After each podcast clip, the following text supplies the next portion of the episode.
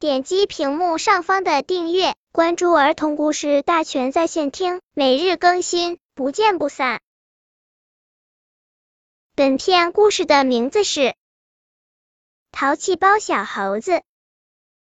森林里住着一只小猴子，小兔妹妹在采蘑菇，小猴子看见了，想了个鬼主意，他假装昏倒在地。小兔妹妹发现了小猴子，用力的摇晃它。小猴子慢慢的睁开了眼睛，有气无力的说：“我我需要水。”小兔妹妹听了，快速的跑去小河边取水。这时，小猴子一跃而起，把篮子里的蘑菇全部拿走了。小兔妹妹取来水，发现小猴子不见了，蘑菇也莫名其妙的消失了。才知道自己上了当，小兔妹妹很生气，就称小猴子为淘气包。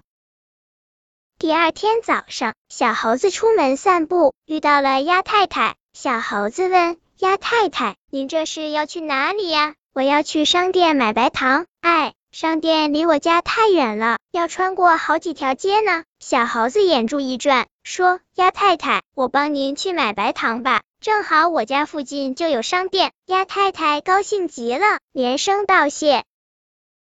到了商店，小猴子买了一包盐，把上面的字改成了白糖，交给了鸭太太。鸭太太用白糖做了一道甜品，狼吞虎咽的吃起来。刚咽下去一口，鸭太太的毛就被咸的竖了起来。两天后，鸭太太下的蛋都成了咸鸭蛋。鸭太太知道受了小猴子的捉弄，也叫小猴子淘气包。